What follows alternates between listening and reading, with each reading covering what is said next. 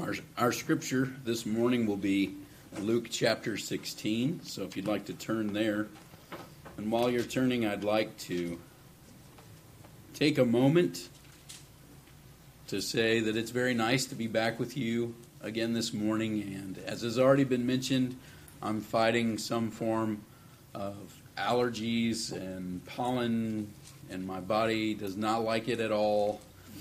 And um, and despite Renata's valid attempts to heal me of all my infirmities, I am still struggling this morning. And so I am going to force out as much as will come out, and I hope that it will not be overly unpleasant for you as we struggle together to hear what it is I'm trying to say.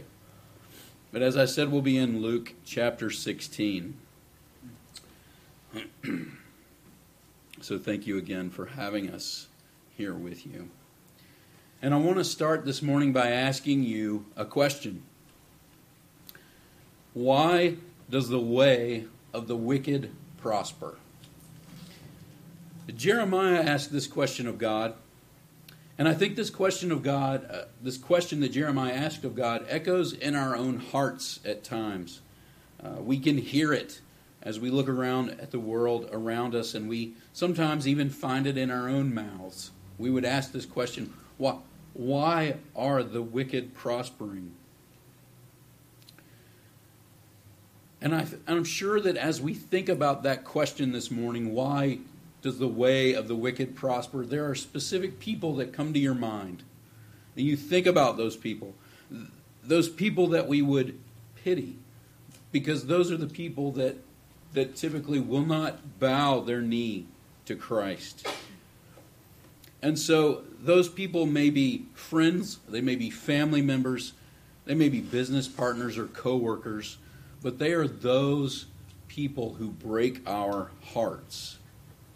And in the eyes of the world, this is a very strange thing, right? Because those that we pity may actually be more wealthy or more prosperous than we are but we would look on them with very sad hearts because we see things in an eternal sense, in an eternal light now.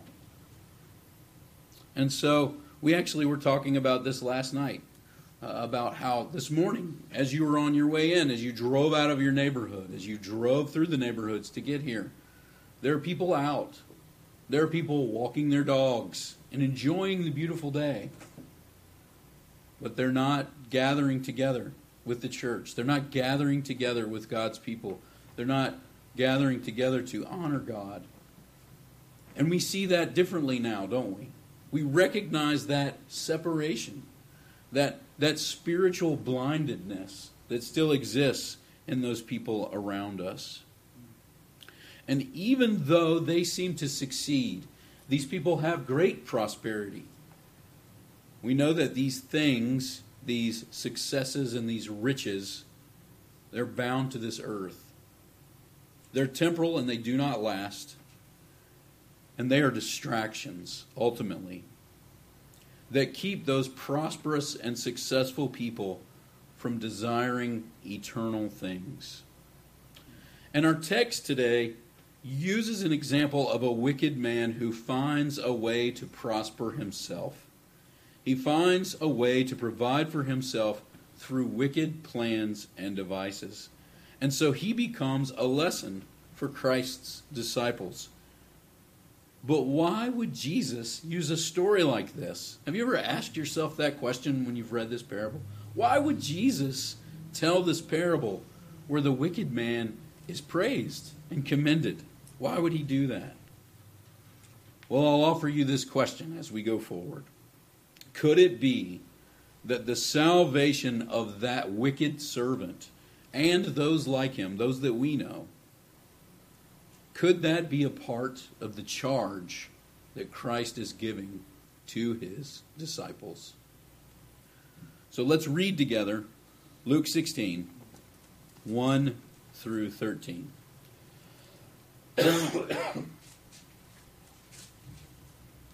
he also said to his disciples, there was a certain rich man who had a steward. And an accusation was brought to him that this man was wasting his goods. So he called him and said to him, What is this I hear about you? Give an account of your stewardship, for you can no longer be steward. Then the steward said within himself, What shall I do? For my master is taking the stewardship away from me. I cannot dig, and I am ashamed to beg. I have resolved what to do. And when I am put out of the stewardship, they may receive me into their houses.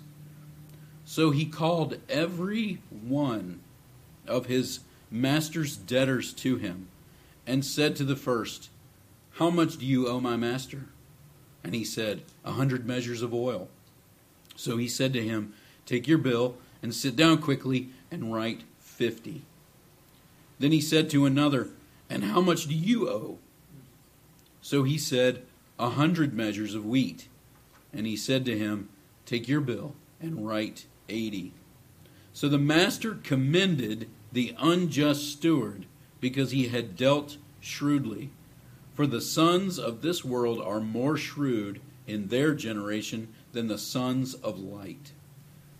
And I say to you, make friends for yourselves by unrighteous mammon, and when, that when you fail, they may receive you into an everlasting home. He who is faithful in what is least is faithful also in much. He who is unjust in what is least is unjust also in much. Therefore, if you have not been faithful in the unrighteous mammon, who will commit to your trust the true riches? And if you have not been faithful in what is another's man, what is another man's, who will give you what is your own? No servant can serve two masters, for either he will hate the one and love the other, or else he will be loyal to the one and despise the other. You cannot serve God and mammon. Let's pray together. Our Heavenly Father, we need much help this morning. Lord, I admit I need much physical help this morning to bring this message to your people. I thank you that they are gathered here together in your name. And we pray that this offering of, of praise, of, of worship to you would be pleasing to you. And we thank you that through the sacrifice of Christ it is. We would ask today that Christ would be made more beautiful to us, that your word would teach us how we ought to live, and that you would give us understanding and make clear the things that are unclear.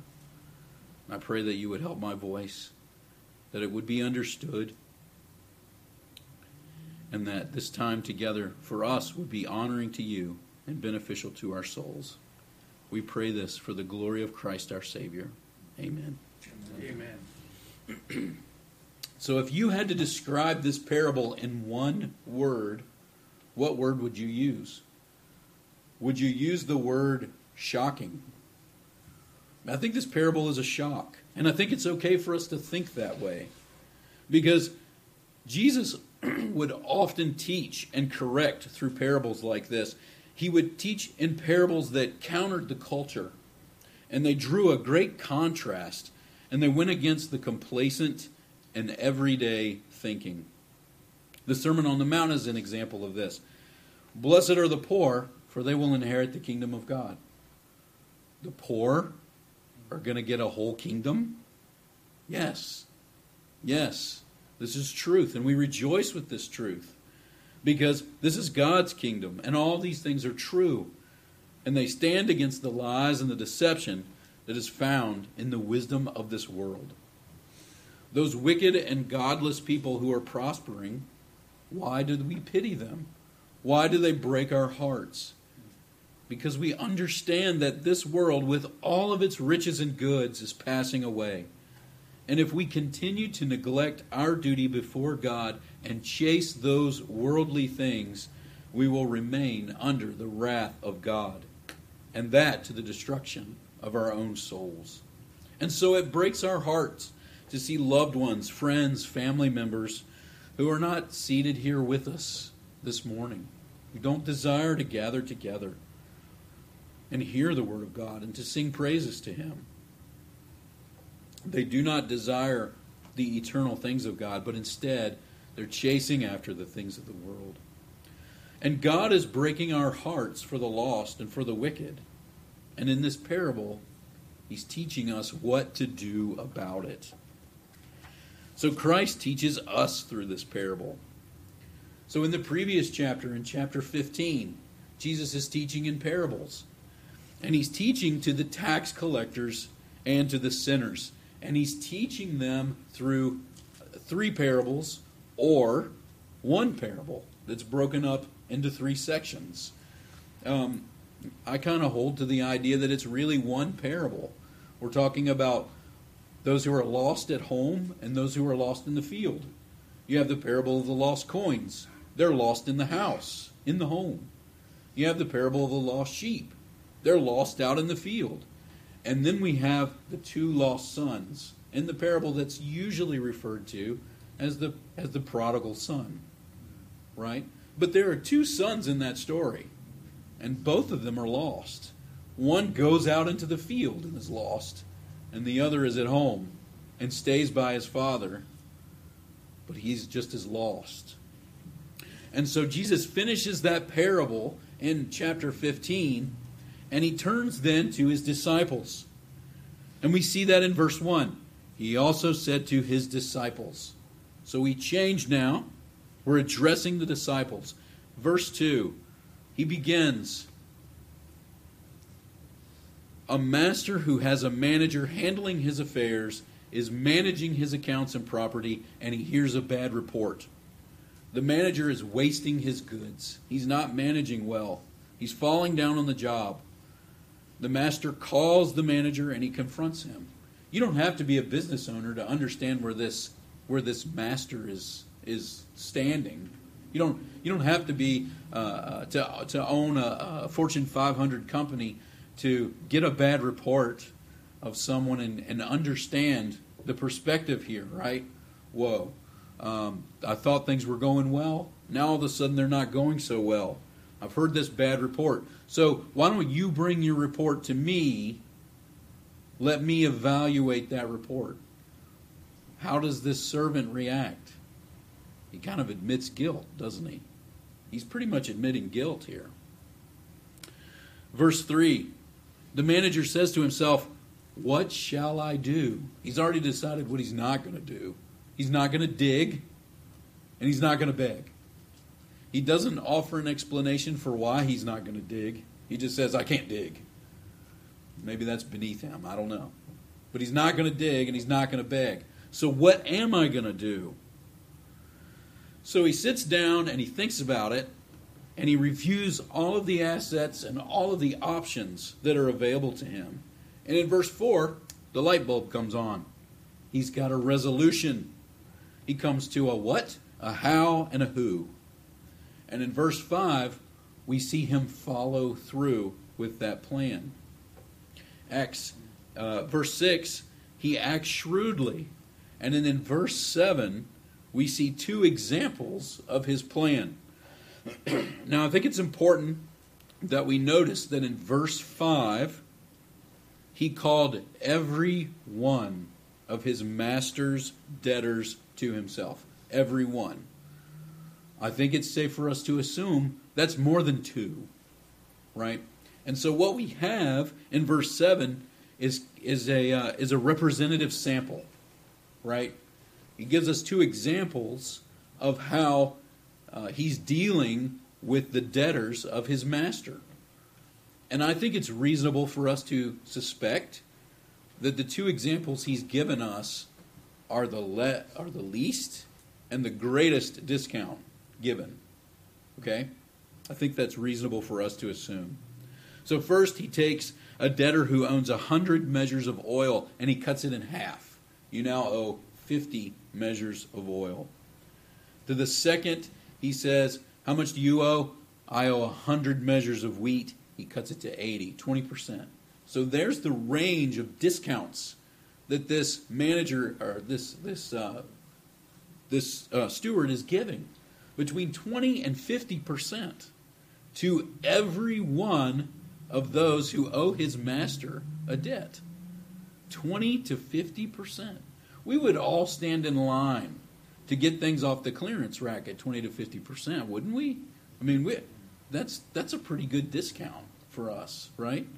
So 50 to, to 20 to 50%. And then we get to verse 8. And in verse 8, we see the real shock of this parable. The master commends the unjust steward.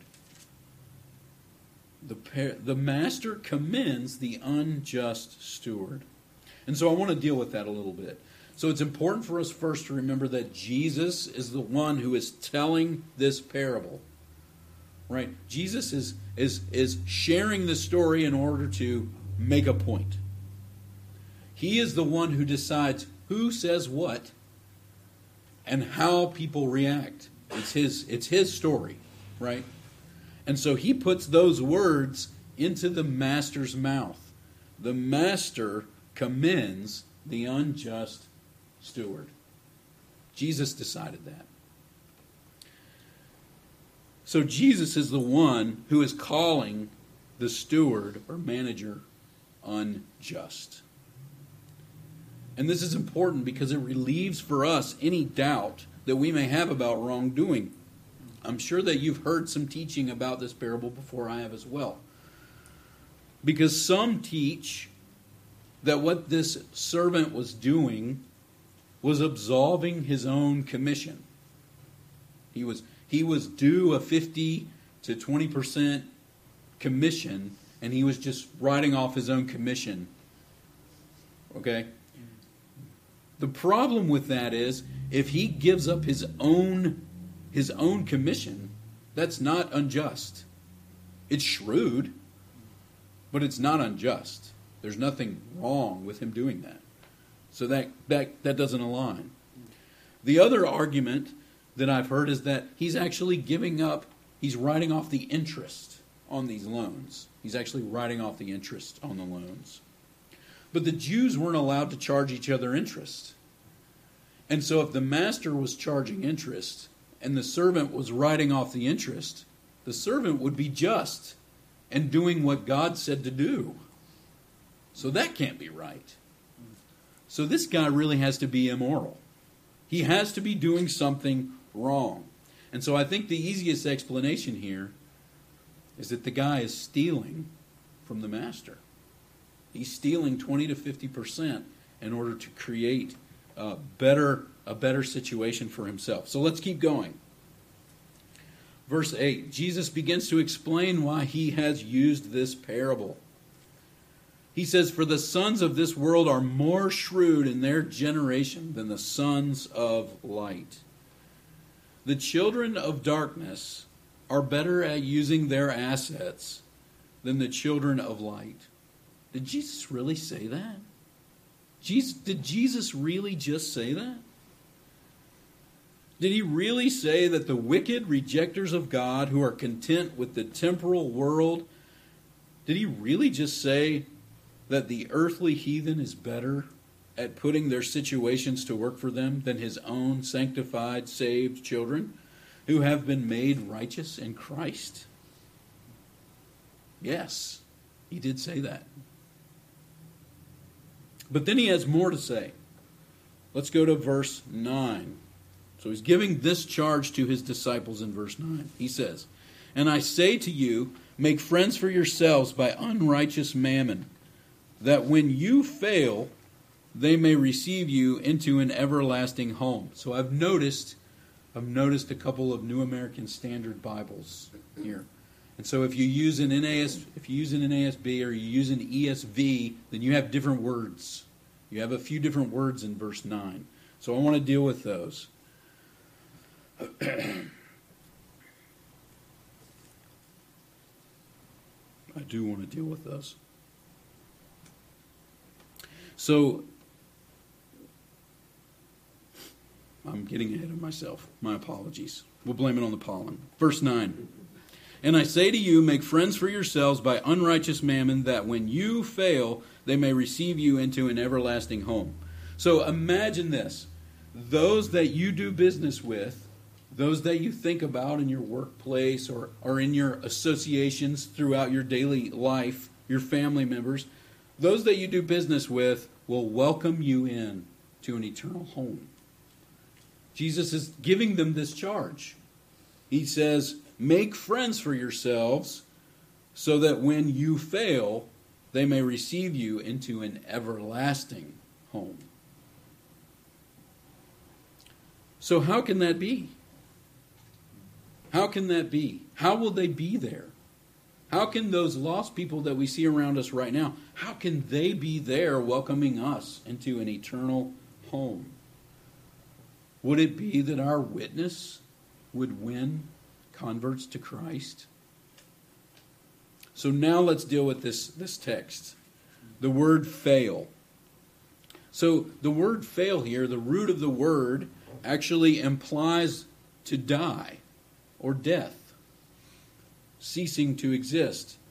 And so the NASB and the ESV, the um, the emphasis or the or the subject of the sentence kind of changes halfway through.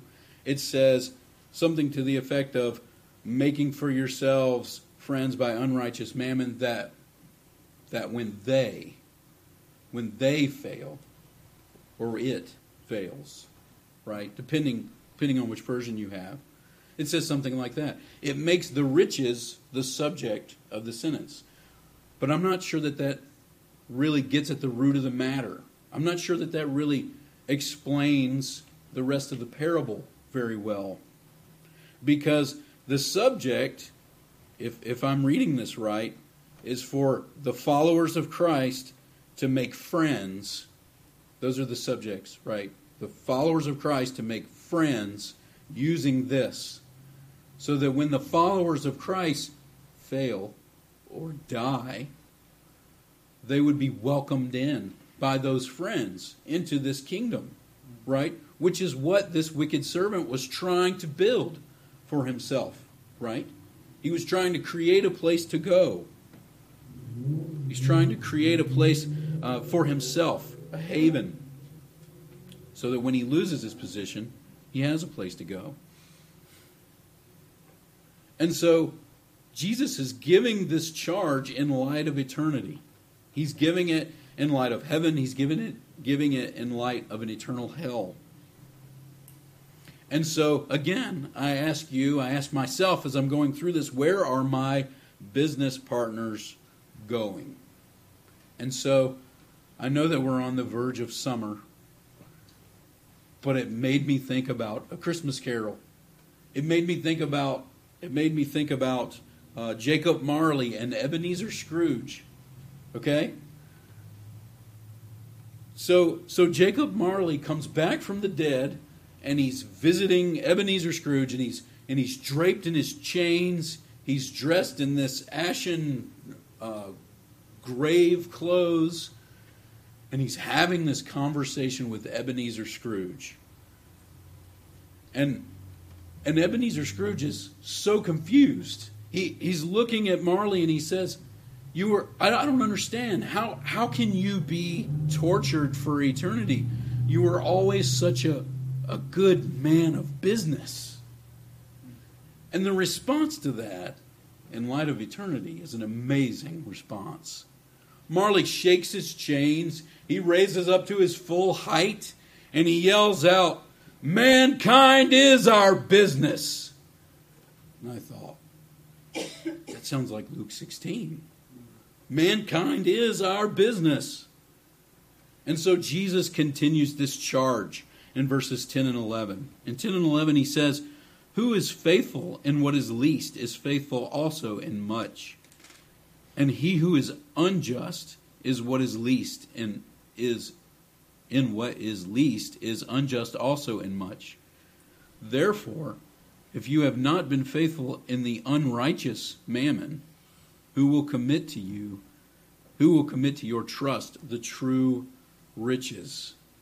Who will commit to your trust the true riches? So, unrighteous mammon does not equal true riches. He's making that contrast here. So, what is mammon? What is unrighteous mammon? Well, We know that it has to do with money. Somehow we just know that. Worldly riches. It's worldly riches, it's our money. But it also includes the making of our money, the processes that we go through. And so we can arrive as a conclusion that mammon is all of our worldly business, all the things that we put forth time and sweat and effort, money, relationships, all of these things that, that are here on this earth. These are, these are, this is our mammon. These are the things that make up our earthly mammon. And so, in light of that, Jesus asks this probing question in verse 12.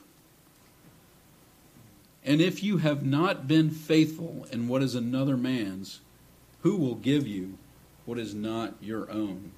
If you haven't been faithful with another man's riches, who will give you your own riches? Now we know that all we have belongs to God. So we are managers of what God has given us.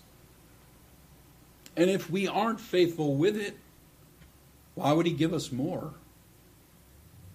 And so Jesus is teaching us about the Christian life. He's teaching us that unrighteous mammon is rightly handled by us when we shrewdly use our heavenly mammon to manage it. It sounds like a mouthful. We'll try some different words. We are shrewdly managing all of our worldly assets, our unrighteous mammon when we employ when we employ them or use them for the building of heavenly treasures. Which brings us to the point of this parable in verse 13.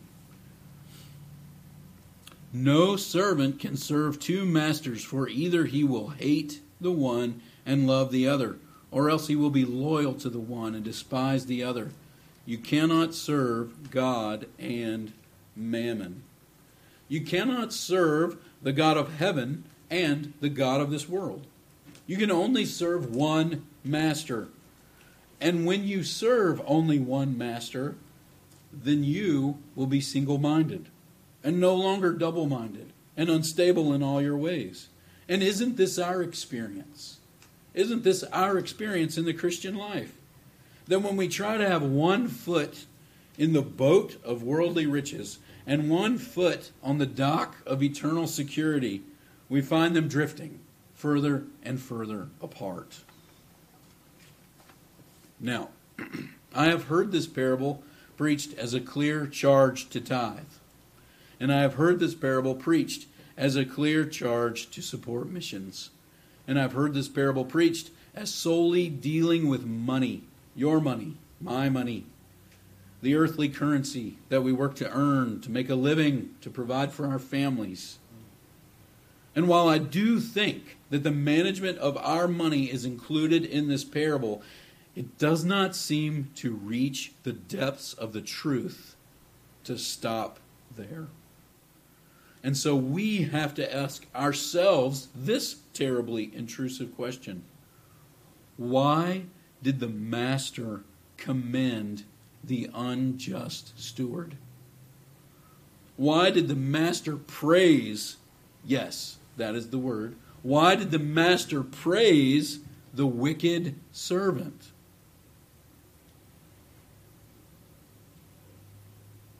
The answer in verse 8 is because the unjust steward had dealt shrewdly I'm sure that you're familiar with Jim Elliot. He was a missionary, and he was ultimately killed by those he was trying to reach with the gospel. But he's a very famous quote. He said, He is no fool who gives up what he cannot keep to gain what he cannot lose. He is no fool who gives what he cannot keep to gain what he cannot lose. See, the steward in the story had already lost his position. But with the last few fleeting moments that he had, he used the riches and the accounts of the master that were still at his disposal, and he did two things. The first thing that he did was he gave these deep discounts. He gave uh, 800 to 900 gallons of oil was marked down to 400 450 gallons of oil. Gallons of oil. You'd like to have that when you fill up your car, right? Gas prices are a little high.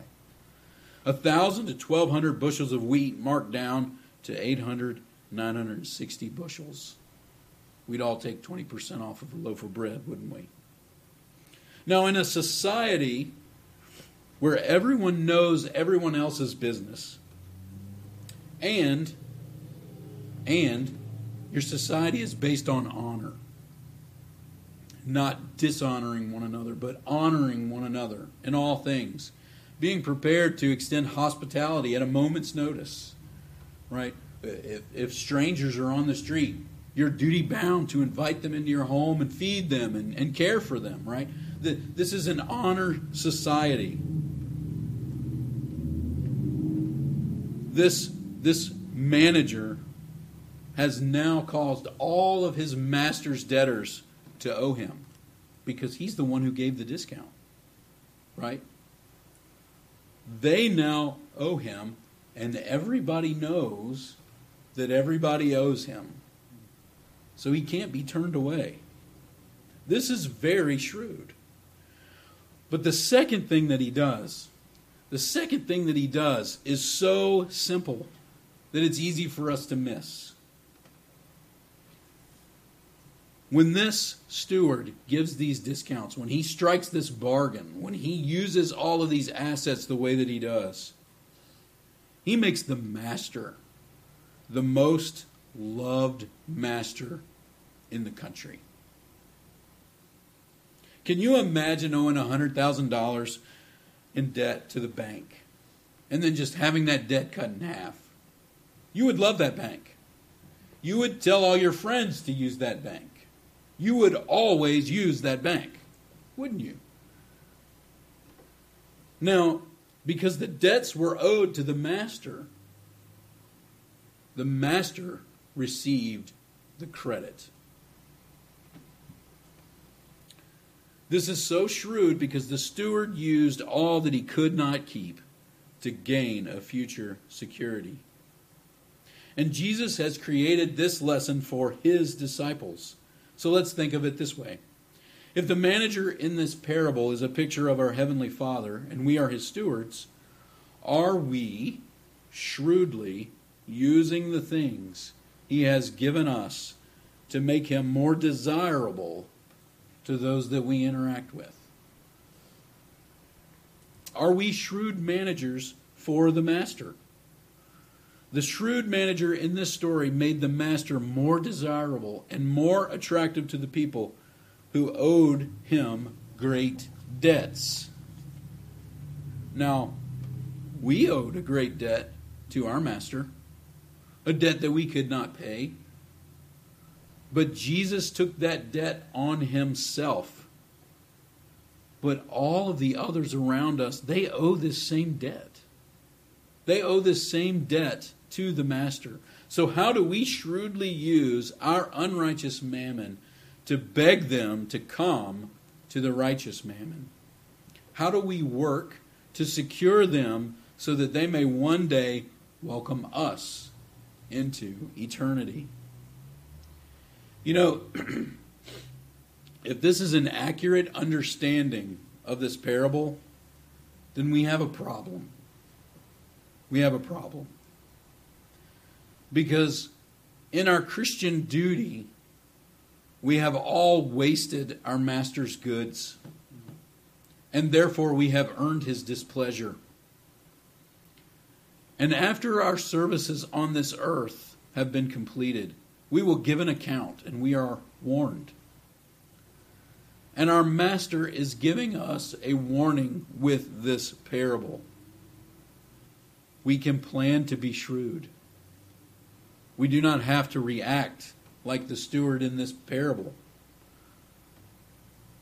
And so it's important for us to remember, as I say that, uh, it is important for us to remember that our Christian duty is not performed in order to be saved, it is performed because we have been saved. So I don't want to mix those two things in any sort of way. But we are serving our master, and we should be serving him better than the shrewd servant in this parable. We should be using the money that God has given us. We should be tithing. We should be giving to the poor. We should be helping one another and supporting missions and even other churches, which I trust you all are doing. We're talking about more than that. This servant recognized all of his assets and he employed them all. When Jesus said, You cannot serve two masters, you cannot serve God and mammon, did he only mean money? And if our mind is so shifted to eternal treasures from earthly treasures, would money be the only thing that would look different to us? if earthly treasures were not our focus, and eternal, heavenly treasures were, would it only change the way that we manage our money? I think not. In fact, if our minds were transformed to consider only our heavenly accounts, every aspect of our lives would change. We would no longer be average people who are striving to be Christians in the world. We would be Christ's disciples. We would be Christ's disciples first and then we would be in the world and not of the world. Our focus would shift to the good works that God has prepared in advance for us to walk in. But what are good works? So picture this with me. Good works are like the ornaments, like a necklace that hangs upon the body of Christ. It's the jewelry that attracts the world. But like jewelry, some delight in its style, and others are repulsed by it. But the jewelry of godliness reflects God's beauty and character, and not our tastes. And so the reaction to those good works tells us more about who we are and, and what standing we have before God. Have our hearts been made new? Do the do the ornaments that hang on the body of Christ to draw others in are they are they appealing and beautiful to us? Are those good works beautiful to us? Scripture commands us to good works, and here are a few examples. 1 Corinthians 15 58, 58. Be steadfast, abounding in the work of the Lord. This is an encouraging verse to me because the idea is bearing the image of the heavenly man. The, the, in the gospel, we're to be steadfast and immovable. And the best part about it is knowing that our labor is not in vain in the Lord. What a, what a sweet promise for us that your labors in the Lord will not be in vain. This reminds me of when I was a little guy and my dad was trying to teach me how to, how to drive nails. Okay? And so I would get my hammer and I would grab it right below the head, right? Because hammers are heavy for little guys. And I would try to tink at the nail. And he's like, No, son, you're choking your hammer. You got to grab it. You got to grab it down here on the handle. That's really heavy down there on the handle. That's where you have to grab it. Grab it down here on the handle. And then I would just, you know, start tinking away. And he's like, Okay, swing it. Swing it hard. He's telling me to swing it hard because the labor's not in vain. That nail will go into that wood. And the harder you hit it, the faster it goes. unless you hit it wrong and then the faster it's somewhere over there. Right? But but that was the that was that was the picture that came to my mind is my dad saying, Swing it, swing it hard. Your labor's not in vain. Don't don't enter into these good works with timidity. Walk into them with confidence. These are the good works that were created in advance for us to walk in. Colossians 1:10. Paul prays that the disciples will be fruitful in all good works because being fruitful in every good work will bring about an increase in the knowledge of God. Knowledge by experience. He didn't say, go learn everything you need to know and then go talk to people. This is on the job training. Christians get on the job training right? And if you're like me, it's usually the hard way. But it's on the job training. We're learning these things as we go. Titus 3, verse 8 and verse, 5, verse 8 and verse 14. Maintain good works so that you will not be unfruitful. Instead, we will be good and profitable to all men, being fruitful in maintaining good works and meeting urgent needs. Meeting urgent needs. And so this is just a brief sampling. Uh, and so the good good works are commanded of us by Scripture. But we need our minds to be changed. We need our thought processes to be aligned with godliness in order to be intentional in our interactions so that we will shrewdly use our earthly assets. We need to be shrewdly and intentionally raising our children. We need to be shrewdly and intentionally using our hobbies in our leisure time. We need to be shrewdly and intentionally using all aspects of our work. So we can look at this shrewd manager.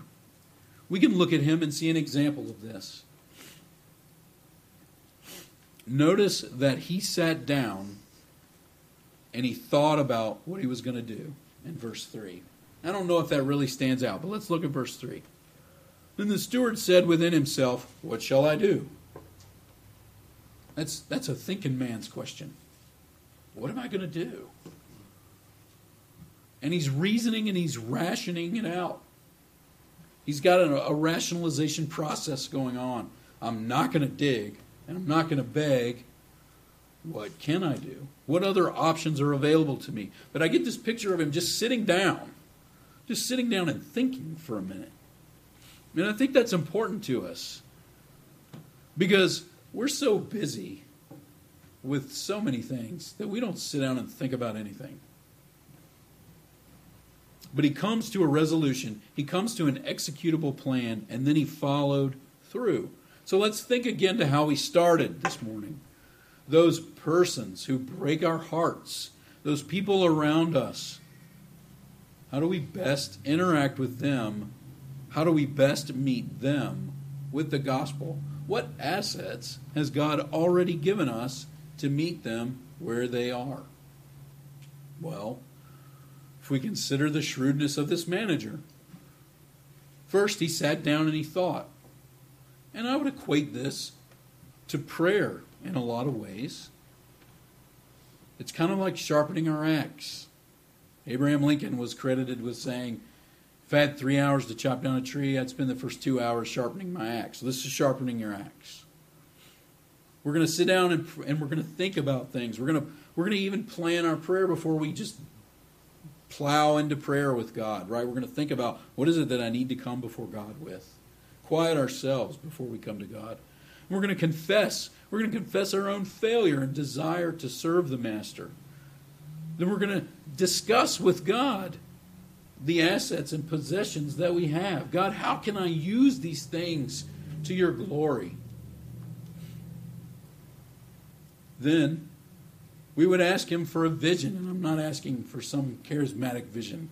I'm asking for, for light to see things that have been hidden from you so far. God, how can we see these things? God, how do we go forward? What is the plan? How can I be intentional in my interactions with all the lost around me?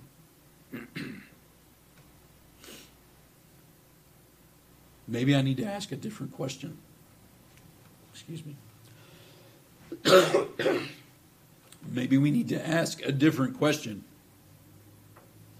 Maybe we need to ask the question how do we create interactions? How do we create interactions with those around us so that we can bring gospel light? And then we pray for resolve because we cannot persevere in our own strength. These are the good works that God has prepared in advance for us to walk in. So I do want to deal for just a second about creating interactions. How do we create interactions? And I offer you this. It's not soundproof, but I've used it in my own life. Um, in, before I change in a telephone booth and put on a tie, right? I I'm uh, I'm in a manufacturing facility, and within this manufacturing facility, it's very common to have people use the Lord's name in vain. And it and it never happens because things are going good. It only happens when things go bad. And it's usually because they messed it up. And so, in this process of sitting down and thinking, how can I be intentional? Because having them just say stuff all the time is really kind of wearing on me in my in my conscience. Because I'm not reacting. I'm not reacting in a way that I feel is honoring to God by just ignoring it. But I also don't feel the freedom to to lean over my pulpit at them and point my finger down their throat. So how how do I create a different a different uh, space, a reaction when that happens? And so I sat down and I came up with a few canned phrases, and I just set those to my to memory, so that when someone says it, I can jump to that canned phrase and spit it out and I think of myself as a relatively likable person. You know, some of you are smiling at me now, and I appreciate that. So this is the type of interaction that I usually have with my coworkers. So when they say something and I spout back with this, it catches them off guard. And the next time, they only do it halfway.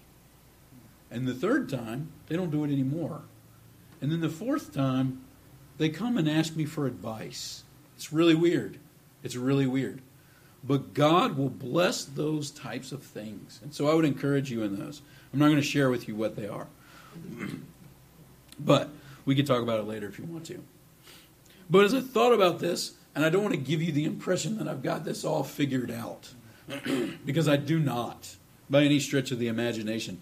Uh, I, what I really wanted was a good example where, where do I have a good example of someone who was so shrewd and took advantage of every earthly situation? They took advantage of every asset. How, who, who can I think of that did that? The Apostle Paul. The Apostle Paul was amazing at this. So here are just a few examples of how shrewd the Apostle Paul was. Paul did not take support from some churches and was an example to them. Paul did take support from some churches and he was a blessing to them. Paul was in prison in chains and he used that time to write to and establish and encourage the church. He was a great church director, planner. All of that happened while he was in jail. Paul was chained to guards, and so he preached Christ crucified to them. He's in the house of Caesar, chained to guards, and he's proclaiming Christ. That's, that's amazing. That's very shrewd. And when he's in jail, at midnight in the jail, and he's singing hymns of praise to God, and there was this great earthquake, and the gates were opened, and the jailer thought that all the prisoners had escaped, and he was about to do himself a great harm. Paul calls out to him. He says, We're all here. And what happens? The jailer says, Oh, good. Locks the doors up and heads off to Burger King. No. He falls down on his knees. And, he's, and he says, what, may I, what must I do to be saved? He and his whole household are saved. That's amazing. Paul's on trial. So he preaches to kings and he preaches to princes and he preaches to their wives. Paul's under arrest. And so he appeals to Caesar, having himself transferred to Rome to further the gospel. He was strategic, he was intentional, he was shrewd, and all for the gospel of Jesus Christ. And so this is the charge to us, brethren to be wise to be shrewd. It's the same word. To be wise as serpents and harmless as doves. And when Jesus said that in Matthew 17, he said, Behold, I am sending you out as sheep in the midst of wolves. Therefore, be shrewd as serpents and harmless as doves. I'm sure many of you feel like you are out as sheep in the midst of wolves. I know there are times when I feel that way. But he tells us to be shrewd. He also tells us to be innocent. But we see this in our example of Paul. Why was Paul shrewd? Because he had been changed by the gospel. He was driven by and for the gospel. His mind had been changed. And so I, I'll offer you, I'll offer you this, this very poor example from my own life. The place where I work now, I've been there for almost 22 years. And um, early on in my time there, I was in manufacturing. I was I was aware of an of an internal desire for ministry. And when you're in a company, then there are people that you get to know and and people leave, right? People leave. And that becomes the talk. You know, well where'd they go? Where are they working now? What's it like over there? I remember one guy who was a machine operator and he left to go sell insurance. And that was a, I was like, how did he do that?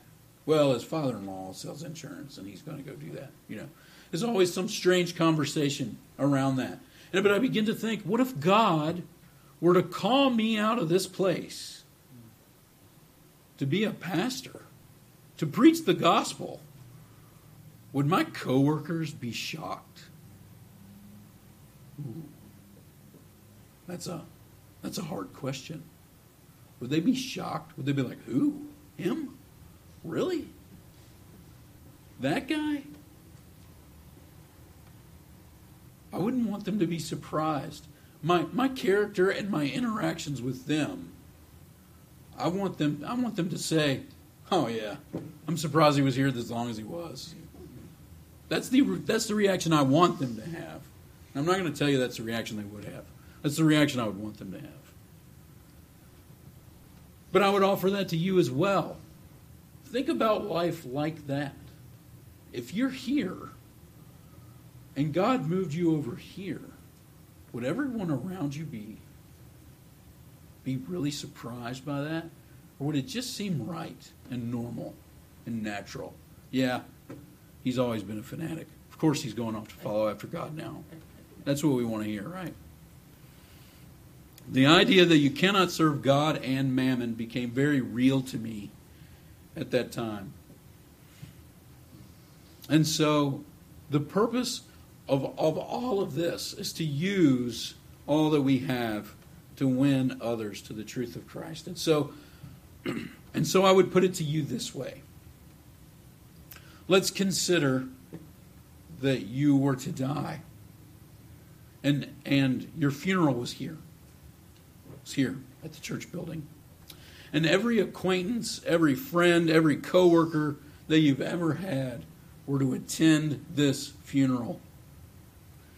Pastor Brackett stands up here and he brings this miraculous gospel message. It's fiery.